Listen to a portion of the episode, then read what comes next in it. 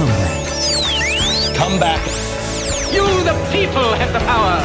Va ora in onda Comeback.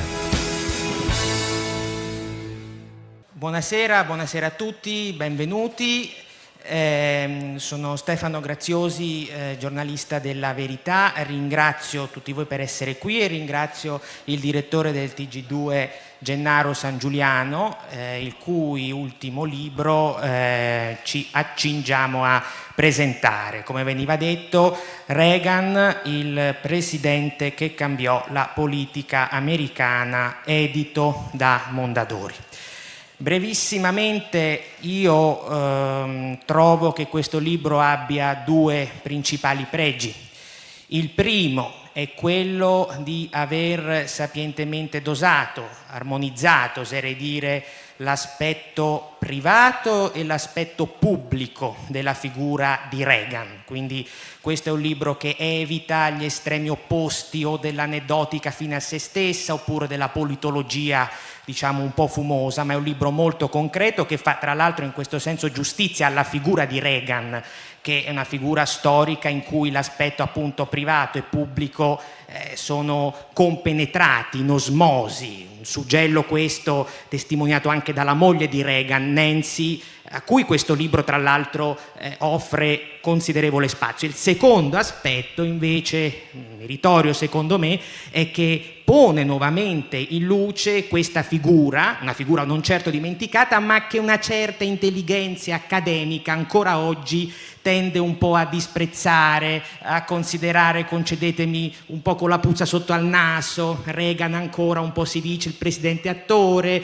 si dice quello che, ha, che avrebbe eh, portato la giungla del mercato nella società americana, qualcuno gli attribuisce addirittura la crisi finanziaria del 2008. Quindi questo libro offre uno strumento, anzi degli strumenti per replicare, per contrastare efficacemente questo tipo di, di narrazione questione, diciamocelo, un po' faziosa. Quindi io entrerei subito sulla questione e chiederei innanzitutto al direttore San Giuliano perché un libro su Reagan oggi, una biografia di Reagan oggi.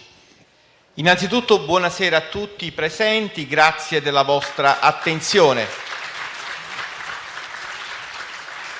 Vedete, in questi giorni io ho ripensato a Reagan e non perché ne ho scritto la biografia, ma perché mi è venuto naturale nella mente, negli occhi, fare un confronto tra il discorso di Biden, ne ha fatti più di uno in questi giorni, eh, il discorso della resa, così lo vorrei definire, un importante giornalista della stampa di Torino, non io, ma un importante giornalista della stampa di Torino lo ha definito il badoglio americano, e Ronald Reagan, mettendo a confronto il discorso che Reagan fece in piena guerra fredda a Berlino quando urlò dalla porta di Brandenburgo, che tutti quanti avete visto voi, con il muro davanti, signor Gorbaciov, venga qui e abbatta questo muro, creando poi le condizioni storiche, insieme a un altro grande personaggio degli anni Ottanta, Papa Giovanni Paolo II,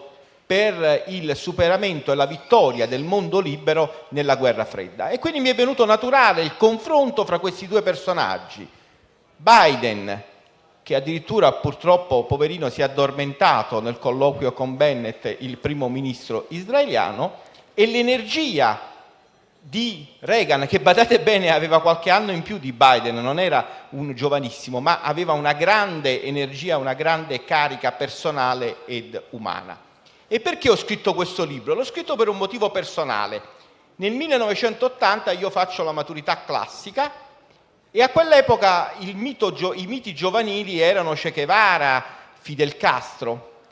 E io invece mi appassionai, mi appassionai grazie a un grande giornalista che lo sostenne a spada tratta, che era Indro Montanelli e che scrisse un famoso editoriale sul giornale. Io sono contento che Reagan è stato eletto presidente e ne affermo le virtù e le qualità e mi appassionai alla figura di questo personaggio che era Ronald Reagan che assumeva la guida degli Stati Uniti d'America, ma non solo degli Stati Uniti d'America, di tutto l'Occidente, in un momento storico di debolezza dell'Occidente dell'epoca, perché erano gli anni in cui il comunismo dilagava a tutte le latitudini, il comunismo era arrivato in Africa, in America Latina, in Centro America, aveva invaso l'Afghanistan, aveva una formidabile armata militare schierata ai confini della cortina di ferro con l'Occidente e quindi tutti quanti pensavamo che saremmo morti sotto un regime comunista. Ed erano anche gli anni di una profonda crisi economica, l'inflazione a due cifre, un'altissima disoccupazione, quella crisi economica che era nata nei primi anni 70 per effetto della crisi petrolifera e all'improvviso arriva questo personaggio che viene subito svilito, soprattutto dalla stampa italiana, un attore presidente degli Stati Uniti d'America, un attorungolo presidente degli Stati Uniti d'America. Addirittura i giornali italiani omisero un particolare importantissimo che Reagan aveva governato con successo per due mandati la California. La California è uno Stato che è più grande dell'Italia e che è una potenza economica a sé stante. Ebbene, arriva Reagan e ribalta il quadro della storia, rilancia l'economia, non solo l'economia americana, ma tutta l'economia occidentale, perché anche l'Italia negli anni Ottanta rivide il suo PIL crescere con cifre che superavano il 4%, che poi da allora non abbiamo mai visto più, e un uomo che soprattutto seppe sconfiggere il comunismo, seppe creare quelle condizioni storiche, sociali ed economiche per cui poi il comunismo implose e si ebbe il crollo del muro di Berlino. Quindi, come dire, è un atto di giustizia anche alle idee, a quelle idee che ho avuto quando ero ragazzo. Chiarissimo. Um...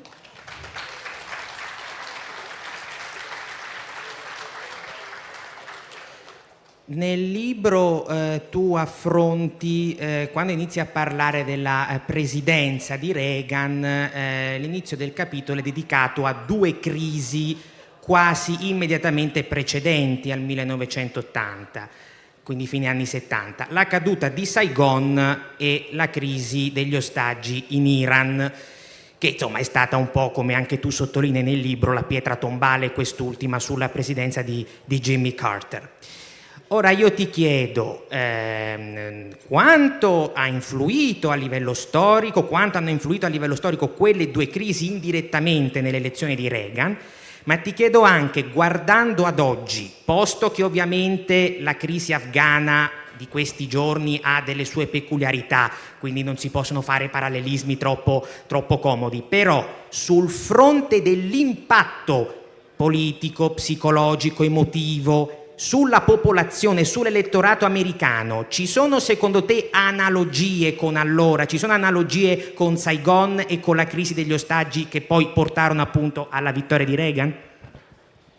Io penso questo, quando noi viviamo un grande fatto storico, noi non ci rendiamo conto realmente e del vero peso che questo fatto storico è destinato ad avere. Adesso noi siamo immersi in questa vicenda, la vicenda afghana, per molti di noi appare anche una vicenda abbastanza lontana, però io credo che poi fra vent'anni chi scriverà la storia, chi osserverà i fatti, dovrà ritenere che noi in questi giorni stiamo vivendo dei fatti che sono fatti cruciali e che peseranno tantissimo nella storia che abbiamo davanti, come pesarono allora la crisi degli ostaggi, la caduta dello Shah in Persia e gli altri eventi, la sconfitta americana in Vietnam. Tra l'altro ehm, eh, Biden dis- ha detto in televisione, lo cito testualmente, ha detto voi non vedrete mai più una scena come quella di Saigon con l'elicottero che fugge e poi invece esattamente è successo l'opposto di quello che lui aveva teorizzato,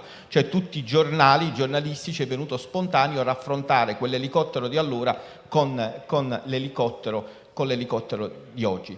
Vedete, la storia ha delle dinamiche intrinseche, dinamiche economiche, sociali che si muovono sui loro binari, però la storia è fatta anche di uomini. Io perché scrivo le biografie? Di, ho scritto quasi sempre biografie di contemporanei, questa è la prima volta che scrivo bio, una biografia rivolta al passato, perché da crociano quale sono, io sono convinto che eh, nella, nelle vicende pesa anche pesano anche le persone con la loro psicologia, con il loro carattere, con il loro essere, con il loro saper fare.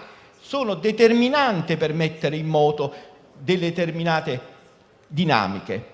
Beh, Reagan era uno che non ascoltava il vocio del mainstream di quelli che gli stavano addosso, ma andava dritto sulla sua strada.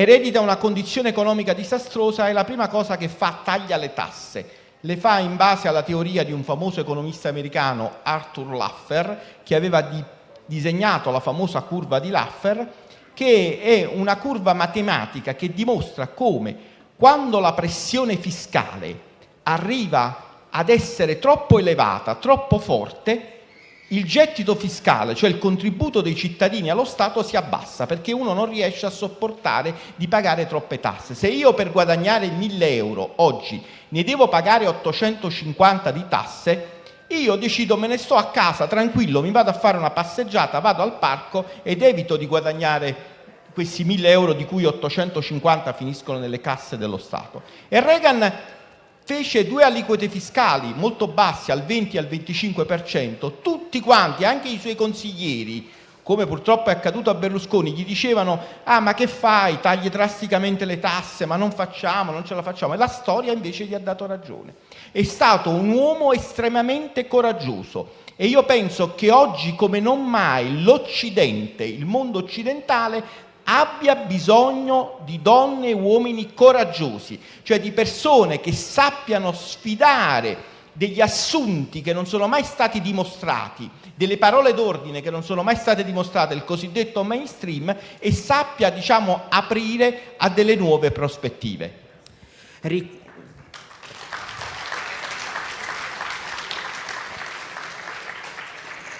Ricollegandomi proprio a quest'ultimo punto, sempre nella parte dedicata alla presidenza, ma anche in quella legata e dedicata alla sua esperienza di governatore, tu metti in questo libro eh, molto in luce, in risalto il fatto che nel messaggio politico di Reagan ci fosse una, un forte elemento di rottura, un forte elemento antisistema. Emerge nella campagna per il, per, per il governatorato della California, emerge durante le primarie del 1980 contro George Bush, emerge anche durante gli anni della presidenza. Tu scrivi che è nella nell'amministrazione Reagan che nasce, viene coniata l'espressione poteri forti che si opponevano appunto alle sue riforme, soprattutto in campo economico.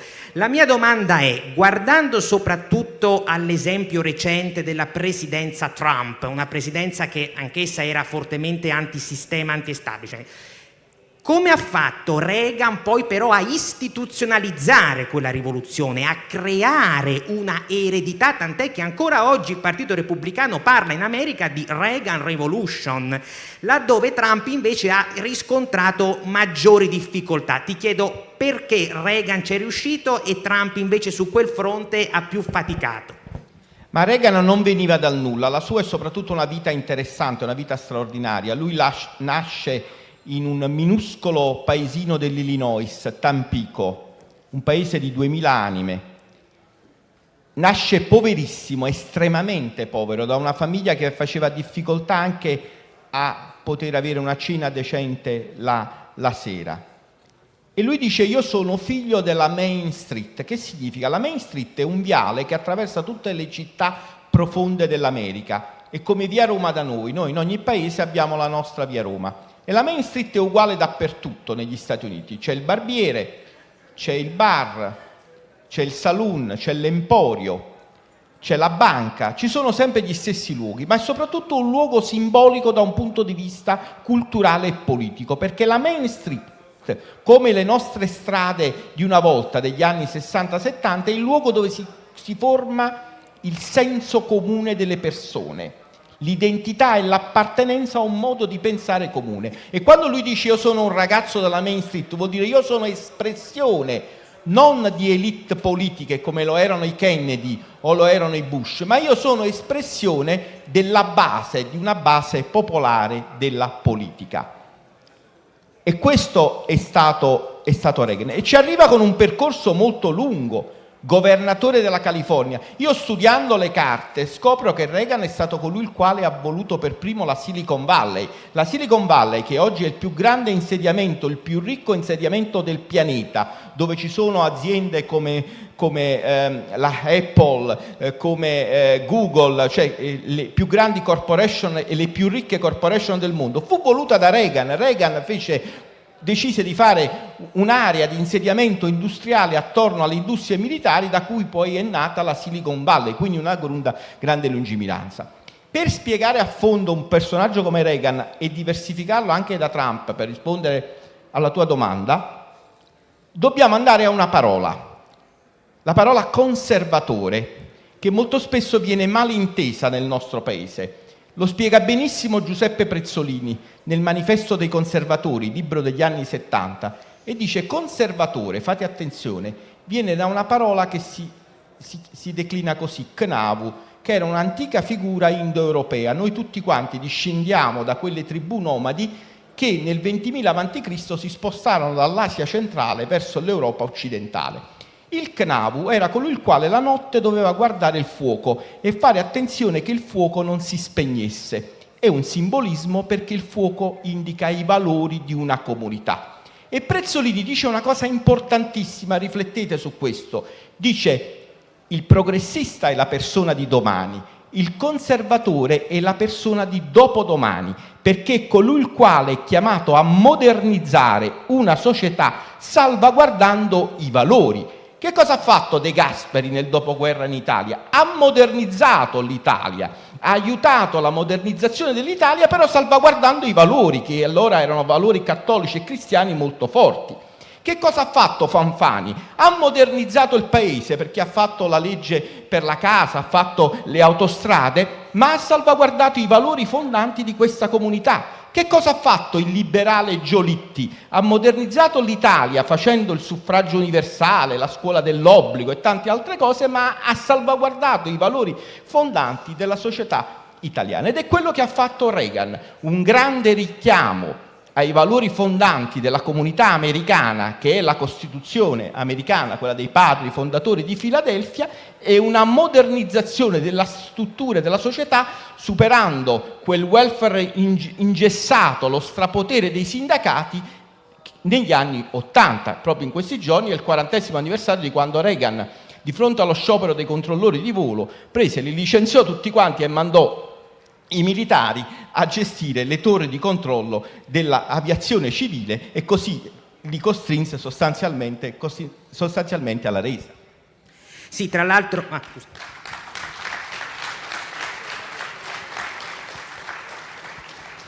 Tra l'altro in questo libro c'è un interessantissimo eh, capitolo intitolato significativamente Il conservatore in cui il direttore spiega bene dire, la temperie culturale, il dibattito culturale, ideologico e valoriale che si diciamo, staglia dietro Reagan. Reagan non nasce sotto questo aspetto dal nulla, ma come il direttore spiega nel, nel suo libro, eh, da un dibattito molto lungo che intellettuale ovviamente, oltre che politico, che si era sviluppato a cavallo tra gli anni 50 e gli anni 60. E proprio a proposito del conservatorismo, ehm, tu dedichi particolare spazio alla special relationship, quindi alla relazione particolare, peculiare tra Ronald Reagan e Margaret Thatcher. Ti faccio due domande sotto questo aspetto. La prima è se ce la puoi descrivere, se ce ne puoi parlare più nel dettaglio. In secondo luogo, guardando all'oggi, è notizia, sempre a causa della solita crisi afghana, abbastanza recente, che in questi giorni tra Londra e Washington le cose insomma, non vanno proprio bene, ci siano un po' di attriti, ma più in generale eh, ci sono dei grossi problemi a causa della crisi afghana nelle relazioni transatlantiche, proprio sotto Biden che ci era stato presentato fino a pochi mesi fa come il presidente americano che avrebbe dovuto rilanciare queste relazioni transatlantiche, invece pare le abbia affossate. Ecco, sotto questo aspetto ti chiedo una previsione per il futuro, queste relazioni riprenderanno al di là di Biden oppure c'è proprio un processo storico per cui l'Europa si sta quasi definitivamente sganciando diciamo, dall'America? Guarda, oggi il tema centrale è il declino dell'Occidente. La società occidentale sta declinando, è stata declinando spaventosamente, perché mentre noi ci occupiamo di temi un po' surreali, non mi fate dire quali perché altrimenti scateniamo polemiche, ma di temi alquanto surreali, è evidente che c'è una potenza che è una potenza demografica, è una potenza tecnologica ed è soprattutto una potenza economica che aspira ad un'egemonia globale sul pianeta. Questa potenza è la Cina. Come allora noi avevamo l'Unione Sovietica, che era una grande potenza militare che faceva paura per questo, che aveva una superiorità nell'armamento convenzionale e gli americani non avrebbero mai scatenato una guerra nucleare per difendere l'Europa, tant'è vero che nella nomenclatura sovietica c'erano uomini che diciamo, proponevano di invadere l'Europa militarmente, dice tanto gli americani non lanceranno le bombe atomiche per difendere l'Europa, non si annulleranno per l'Europa. Oggi noi eh, per fortuna non abbiamo un pericolo di guerra, ma abbiamo un pericolo di una fortissima egemonia culturale un'egemonia culturale ma soprattutto un'egemonia economica da parte della Cina. Voi sapete che mentre noi siamo qui a parlare tranquillamente, la Bank People of China controlla il 2% di Unicredit, il 2% di San Paolo Intesa, il 2% del Monte dei Paschi, il 2% delle Generali. La Cina si è comprata la Pirelli, eh, che era un marchio storico dell'industria, dell'industria, italiana e mette la sua presenza tentacolare in tutti i gangli dell'economia, soprattutto in paesi deboli come, come il nostro, come, come l'Italia. Quindi il tema oggi è quello del confronto, non fra gli Stati Uniti e la Cina, il confronto deve essere fra l'Occidente e la Cina. Allora, allora noi sapemmo trovare delle personalità molto forti come Reagan e Margaret Thatcher. Tra l'altro diversificandomi un po' da te, voglio dire che invece oggi sia Reagan che la Thatcher sono ormai tutti quanti li hanno riconosciuti come delle grandi personalità, perché lo stesso Biden ha citato più volte Reagan nei suoi discorsi e il più grande aeroporto, l'aeroporto di Washington, porta il nome di Ronald Reagan, quindi piano piano il personaggio sta entrando nella dimensione della comunità nazionale. Trovammo questi personaggi che seppero, come dire, suonare la sveglia, suonare l'allarme all'Occidente. Il tema di oggi è, nel momento in cui la Merkel sta andando in pensione, nel momento in cui eh, Biden è quello che è, noi abbiamo in Occidente delle leadership politiche che siano formate che abbiano quel senso comune che aveva Reagan, il senso comune significa essere della Main Street o Margaret Thatcher che era figlia di un droghiere e che vantava le sue origini di essere figlia di un droghiere. Noi ce le abbiamo personalità oggi in Occidente in grado di guidare una riscossa dell'Occidente rispetto al pericolo di cinese? Questo è la, il grande punto di domanda. Certamente. E ehm, Passando, anzi ricollegandomi un po' a quello che dicevamo prima, cioè ehm, questo libro lo fa emergere molto bene, eh, la, la, strettissima connessione in Reagan tra la dimensione privata e la dimensione pubblica. Ecco, quanto ha contato Nancy Reagan nell'attività politica di suo marito, non solo alla presidenza, perché tu lo accompagni ovviamente tutta quanta la vita, quindi anche nelle attività precedenti, non solo come governatore, ma anche nei momenti di, di difficoltà, nei momenti, insomma, non dico di oblio, ma tu parli appunto di traversata nel deserto, no? Quindi ecco, quanto ha contato la presenza di Nancy Reagan? Ma tantissimo, era una donna di una straordinaria intelligenza, di una viva intelligenza. La fortuna di un uomo è quando incontra una donna intelligente, anche io i miei libri non passano la censura di mia moglie, se lei non dà l'approvazione il visto si stampi, cioè nel senso che se li legge da capo a piedi, fa le sue eccezioni, fa fare le modifiche poi due o tre volte fino a che il libro non esce fatto come, come si deve e io gli sono estremamente grato di questo, di questo ruolo che svolge. È, è fondamentale eh, il personaggio come Nancy Reagan. Però questa è una peculiarità tutta della destra. Vedete, eh, un giorno ci dovremmo domandare perché le donne poi funzionano più nel campo del centrodestra, nel campo moderato che nel campo della sinistra. Se voi ci riflettete, il primo grande primo ministro di una grande potenza occidentale donna è stata una conservatrice, Margaret Thatcher. La prima donna segretario di Stato degli Stati Uniti d'America è stata Condoleezza Rice, che era repubblicana. È sempre, è sempre stato così, eh, la Le Pen guida un importante partito in Francia, anche la Merkel che pure va, scritto, va scritta al campo moderato perché eh, eh, guida la CDU, non certo il Partito Socialdemocratico, è stata la prima cancelliere donna della, eh, della Germania, evidentemente perché sono poi alla fine molto più libere nel campo di potersi esprimere attorno a idee liberali, eh, moderate e conservatrici. E ehm, invece, guardando più specificamente alla politica americana, ehm, il Partito Repubblicano in questo momento sta cercando un po' la sua via, sta cercando un po' la sua leadership. È vero che è ancora presto, però insomma queste dinamiche cominciano già a questa altezza diciamo, dei quattro anni presidenziali. Non sappiamo se Trump si ricandiderà, vedremo. Ecco, quello che ti chiedo è, in una società come quella americana, che oggi ormai è quasi banale dirlo, ma va fatto, è sempre più polarizzata, balcanizzata, c'è, eh, eh, c'è, una grossa difficoltà a trovare il compromesso, cosa che invece Reagan, pur essendo un conservatore di ferro, riusciva a fare talvolta con i democratici. Ecco, che cosa può insegnare oggi la figura di Reagan al Partito Repubblicano? E tu credi che l'eredità reganiana in un periodo come questo, tra 3-4 anni, 2024, eccetera, possa essere rilanciata efficacemente, senza poi vabbè, fare riferimento a nomi concreti che adesso sarebbe inutile, però a livello generale Reagan, secondo te, ha ancora qualcosa da dire a questi Stati Uniti? Guarda, Reagan ha molto da dire a tutto l'Occidente, anche al centrodestra italiano. Il centrodestra vince se ha la capacità di mobilitare le coscienze delle persone, di fare leva su valori alti e valori profondi di una società. E questo è quello che Reagan seppe fare. E quello che forse i repubblicani americani possono provare a fare. Detto questo, i repubblicani, secondo me, vinceranno le elezioni di midterm. È una, la mia è una previsione che, salvo particolari turbamenti, dovrebbe andare in questo, in questo modo.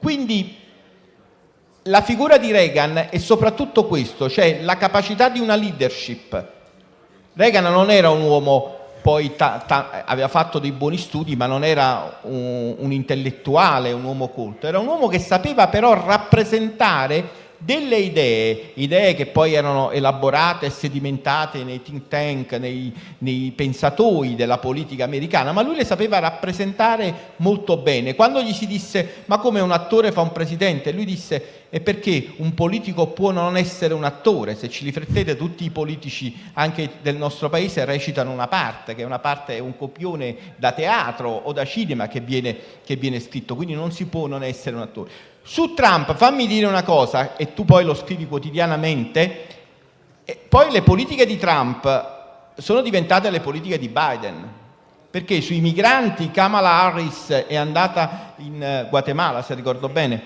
e ha detto per carità non provate a venire qua perché qua non c'è spazio. Sulla Cina addirittura Biden alza i toni più di quelli che li alzasse Trump sulla Cina. Sull'economia non si sono permessi di toccare la riforma fiscale fatta da Trump perché sanno che è una, è una, una riforma che funziona, tu tagli la tassa e la gente lavora di più, crea più gettito fiscale e il, paese, il PIL del paese torna a crescere, cioè, pure un bambino lo capisce che le cose funzionano, funzionano, in questo modo. Quindi al momento la politica di, Trump, di Biden non c'è, è la politica di Trump che viene continuata magari con un, con un tono più istituzionale e questo forse fammi fare una critica, è mancato a Trump perché invece Reagan aveva, e ritorno alla tua precedente domanda, aveva uno stile più istituzionale che evidentemente pagava. Senti,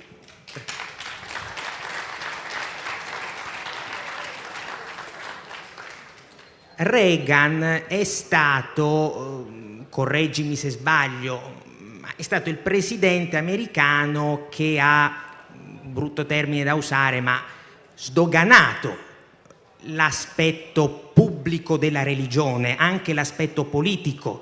È stato il presidente che ha mobilitato gli evangelici americani e sotto la sua presidenza i cattolici che storicamente erano più vicini al Partito Democratico hanno iniziato ad avvicinarsi al Partito Repubblicano.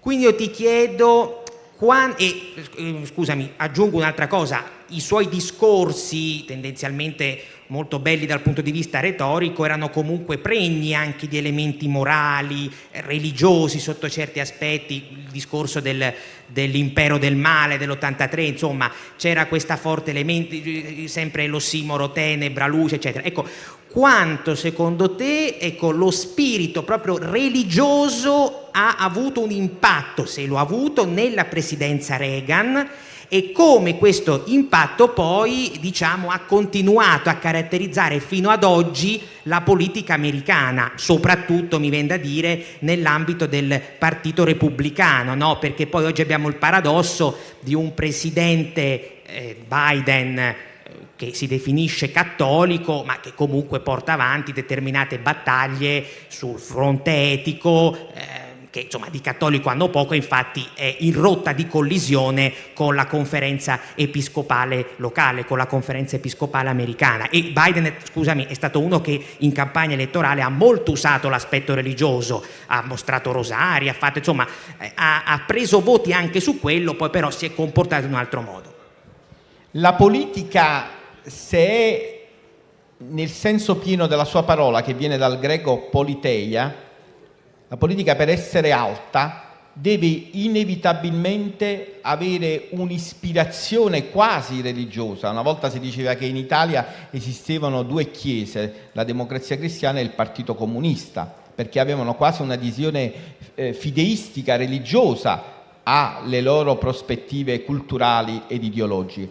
La politica, es- la politica, deve essere è una cosa estremamente seria ed importante. Io non mi iscrivo al partito di quelli che fanno l'antipolitica.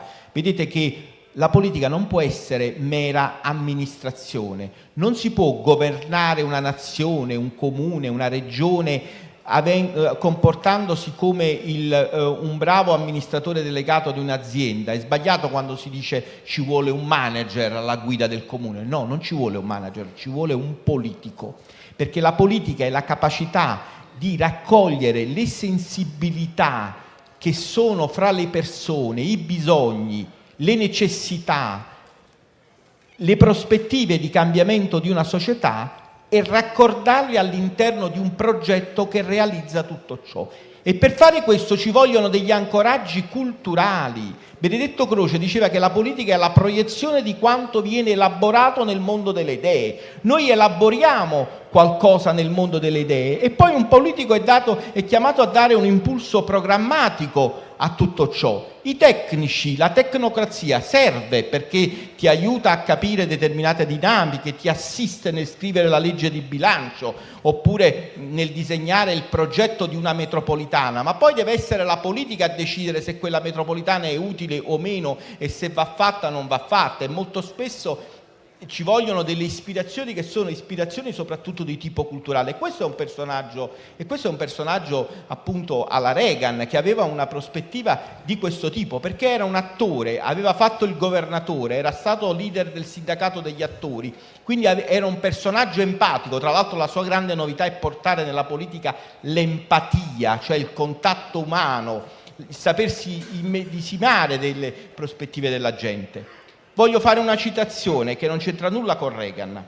Don Luigi Sturzo scrive un saggio La libertà e in questo saggio lui fa la distinzione tra populismo e popolarismo. Dice il, populismo è, significa andare dietro a tendenze demagogiche, il popolarismo invece è una cosa importante, sana, dice Don Luigi Sturzo. Che cos'è il popolarismo per Sturzo? È appunto quella capacità di buttare i sensori fra la gente, fra le persone. Anche io nel mio lavoro la mattina mi piace andare al bar, parlare con le persone normali e capire ma che succede, voi come la vedete, che pensate di questo, perché vanno raccolte le sensibilità, anche le più umili, e vanno tradotte in progetto politico.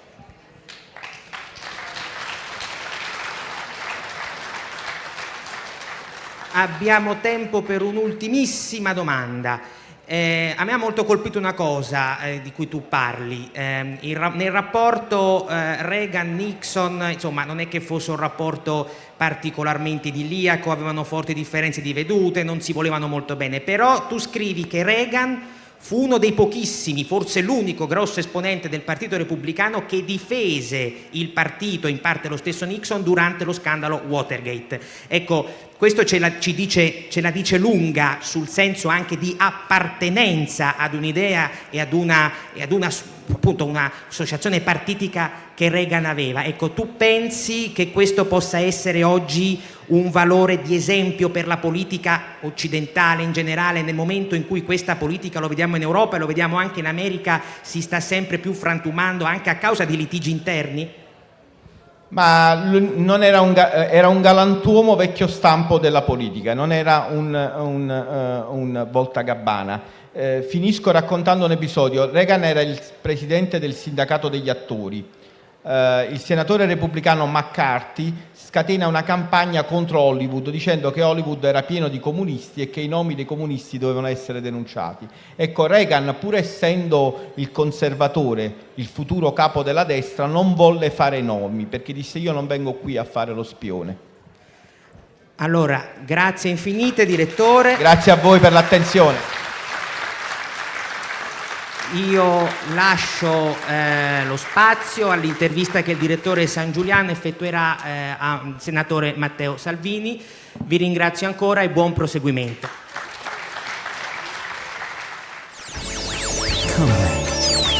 Come back. New world. Avete ascoltato Come Back.